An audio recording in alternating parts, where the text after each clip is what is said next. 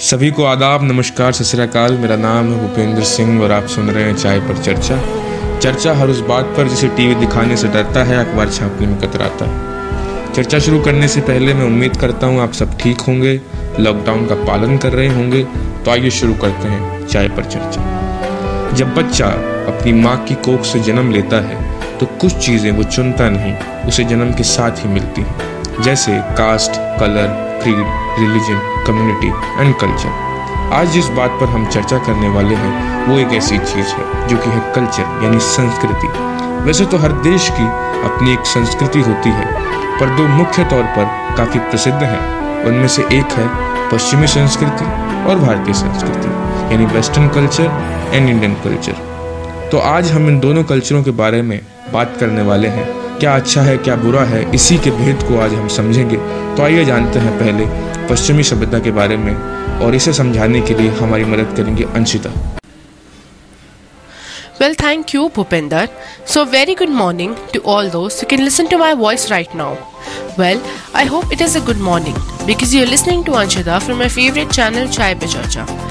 जैसे कि हमारे भूपिंदर ने कहा let's not waste any time further and move forward to understanding what does western culture exactly mean So, guys, Western culture basically conveys and promotes the ideas and values of advanced civilization across the people of India.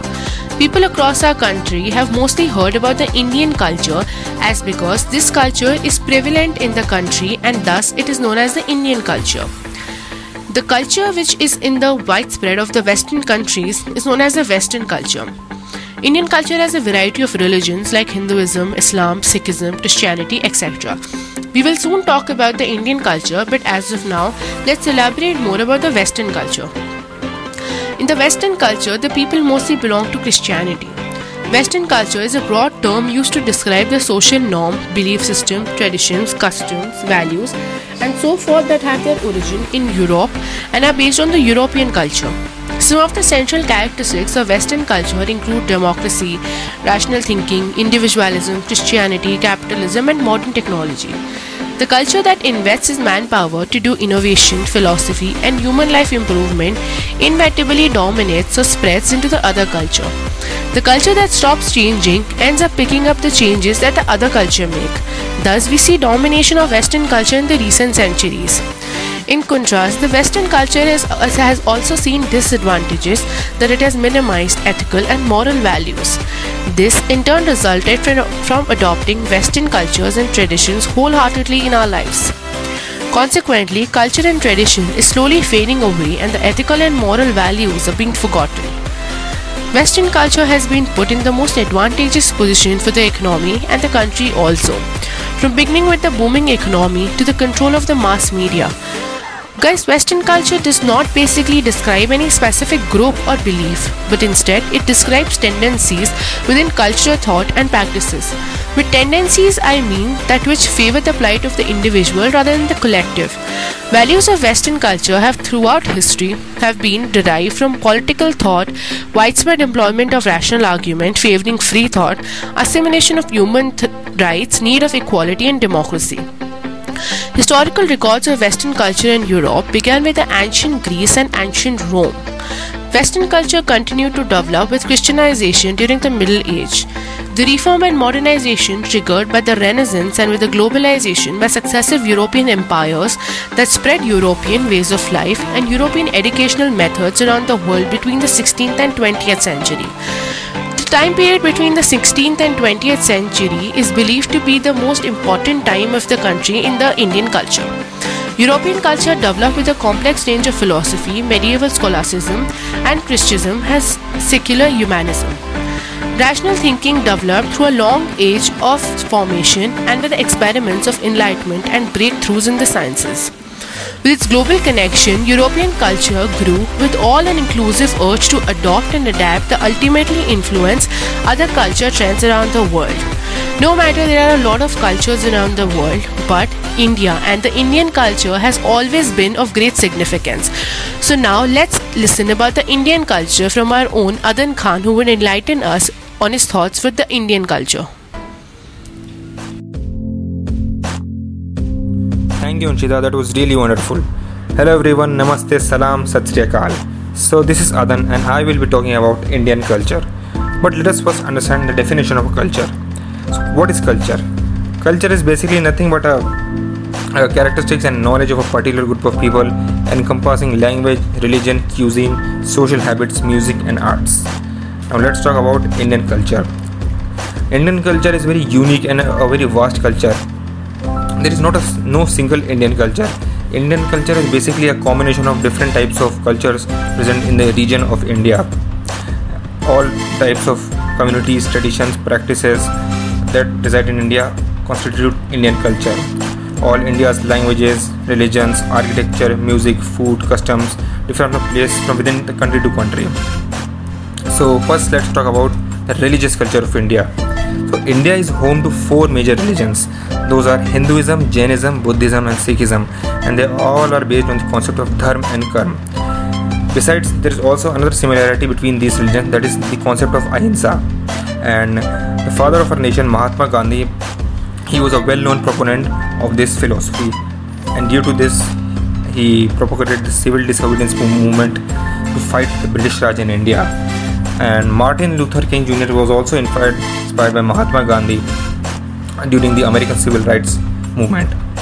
So, other than the Indian religions, there are foreign religions that are also present in India. Those are Christianity, Islam, and Judaism, and other minority religions such as Zoroastrianism and Baha faith. They have also found shelter in India for centuries. So, this is about the religious structure of Indian culture. Let's talk about the family structure and marriages of Indian cultures. So, family structure. For generations, India has a prevailing tradition of the joint family system. It is when extended members of family, parents, children, their spouses, and their offspring live together.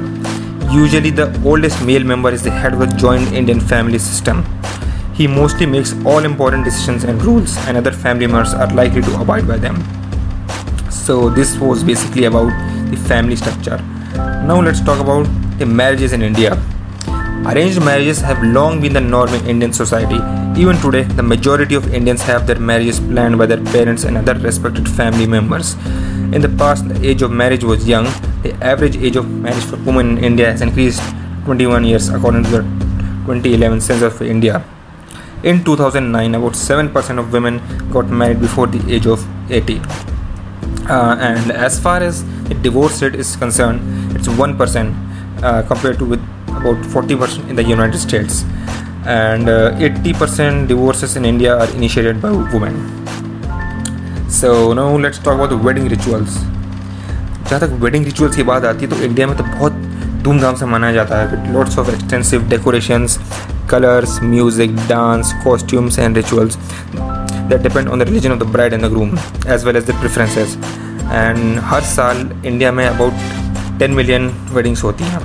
That's right 10 million so this was about the marriages and wedding rituals let's talk about festivals so India बहुत एक multi culture और multi ethnic and multi religious society है। यहाँ पे बहुत सारी festivals और holidays celebrate की जाती हैं।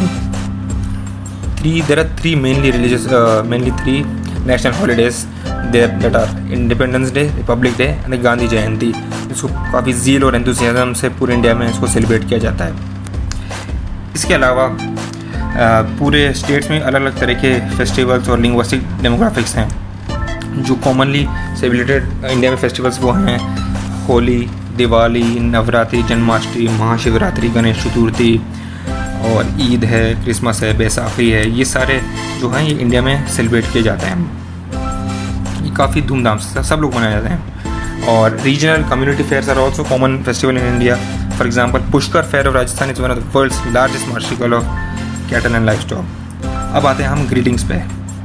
इंडिया में लोग ग्रीटिंग्स कैसे करते हैं? The most common form of greeting in India is namaste. Namaste is basically just folding pressing your both palms together and saying the word namaste namaste क्या है? इसमें बेसिकली एक संस्कृत वर्ड है, जिसका मतलब है आई बाउ डाउन टू यू मैं आपके सामने से झुकाता हूँ।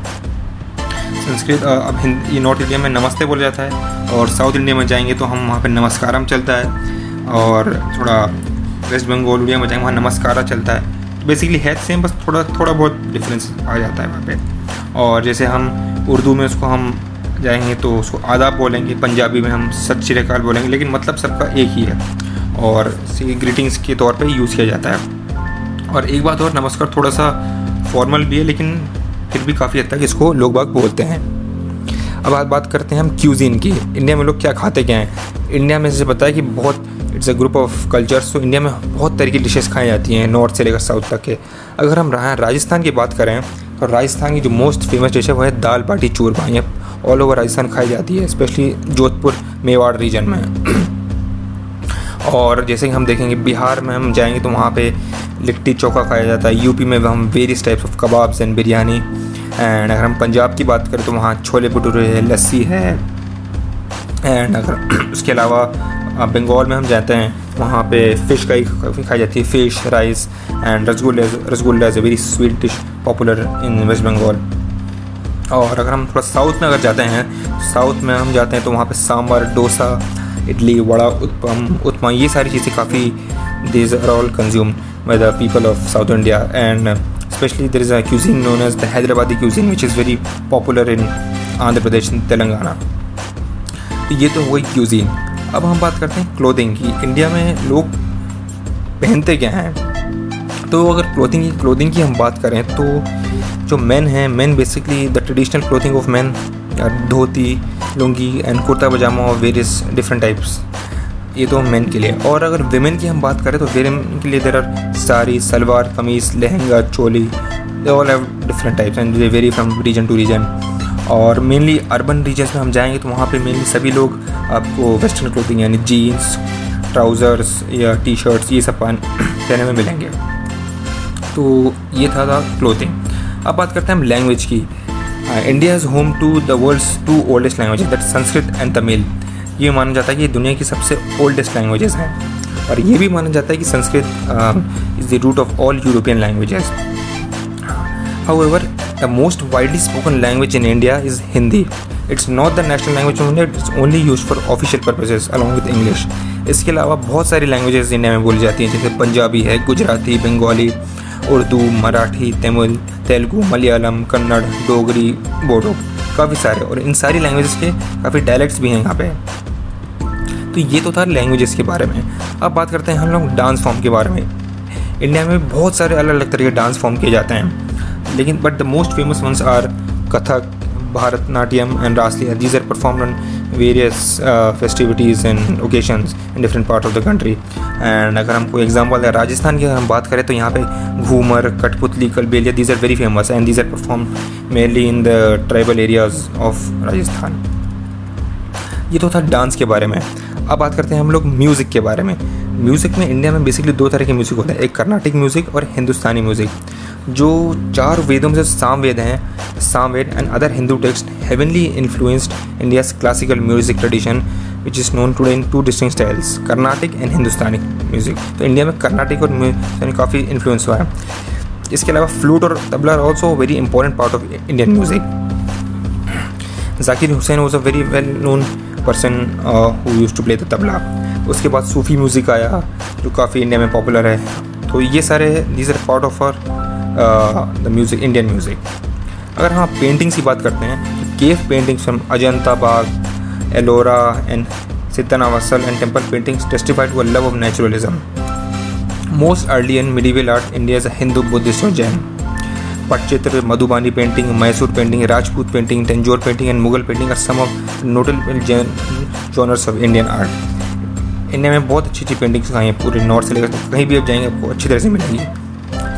अब स्पोर्ट्स की बात करते हैं। इंडिया में cricket is a most popular sport in India और ऐसा भी कहा जाता है कि hockey is a national sport of India but these claims were debunk by the government of India recently और that it is not the national sport of India and cricket is the most popular sport of India and secondly it's football football is most popular in Indian state of West Bengal West Bengal में है Salt Lake stadium which is the second largest stadium in the world right second largest stadium and other than than जो Indian origin game जो India में originate हुए हैं, वो है कबड्डी है, गिल्ली डंडा है एंड खो खो है, जो काफ़ी सालों से इंडिया में खेला जा रहा है। अब हम बात करते हैं पॉपुलर मीडिया की। इंडिया में जो टेलीविज़न हुआ था, वो स्टार्ट हुआ था 1959 में, जो कैपिटल न्यू दिल्ली में mainly for education purpose so basic और उसके बाद बाद में वो वास्टली एक्सपैंड हुआ एक्सपैंड होते होते वो पूरा हिंदुस्तान में फैल गया और अब इट्स वेरी कॉमन ना हो हाँ अब फाइनली हम बात करते हैं सिनेमा की। सिनेमा जो है बॉलीवुड बोलते हैं इंडिया में। जैसे यू एस ए को हॉलीवुड बोलते हैं इंडिया की सिनेमा को हम बॉलीवुड बोलते हैं। Bollywood industry is probably the world largest industry and produce the most number of film in the world and Bollywood has produced lot of famous actors like Salman Khan Aamir Khan Shahrukh Khan and Akshay Kumar So basically, this was about Indian culture. There's it's a vast variety of this is the uniqueness of Indian culture. It's, amal, it's an amalgamation of different types of Indian cultures. Thank you, Adan and Anshita, for explaining our viewers about western culture and Indian culture मैं आपको दोनों के बारे में थोड़ा brief में बता देता हूँ अरन जी हिंदी साहित्य के प्रोफेसर हैं और अंशिता जी ने अपनी पीएचडी वेस्टर्न कल्चर पर कर रखी है मैं फिर से आपका तहे दिल से शुक्रिया अदा करता हूँ कि आपने बहुमूल्य समय हमारे व्यूवर्स के लिए निकाला। और अब टॉपिक पे अगर हम बात करें तो ये काफ़ी वास्ट टॉपिक है। दोनों के कल्चर दोनों की संस्कृति काफ़ी बड़ी है और इसके मानने वाले इस पर चलने वाले भी बहुत ज़्यादा लोग हैं। पर मेरा मानना है कि हर सदी की अपनी एक समस्या रही है और उस समस्या से टैकल करने के लिए, उस समस्या को हल करने के लिए हमें अपने आप को अपग्रेड की ज़रूरत होती है। आधुनिक भाषा में कहूँ तो आधुनिकरण की हमें ज़रूरत होती है। और हर संस्कृति के अपने फ़ायदे हैं, अपने नुकसान हैं। और अगर हम उस संस्कृति में, चाहे वो वेस्टर्न हो या इंडियन हो, उसके अंदर आधुनिकरण को जोड़ दें मॉडर्नाइजेशन को जोड़ दें तो वो हर सदी में वो उपयोगी होता है। मैं उम्मीद करता हूँ आपको हमारा ये पॉडकास्ट अच्छा लगा होगा। ऐसे ही हमारे साथ जुड़ते रहिए, चाय पे चर्चा पर। मिलते हैं आपको अगले हफ़्ते। धन्यवाद।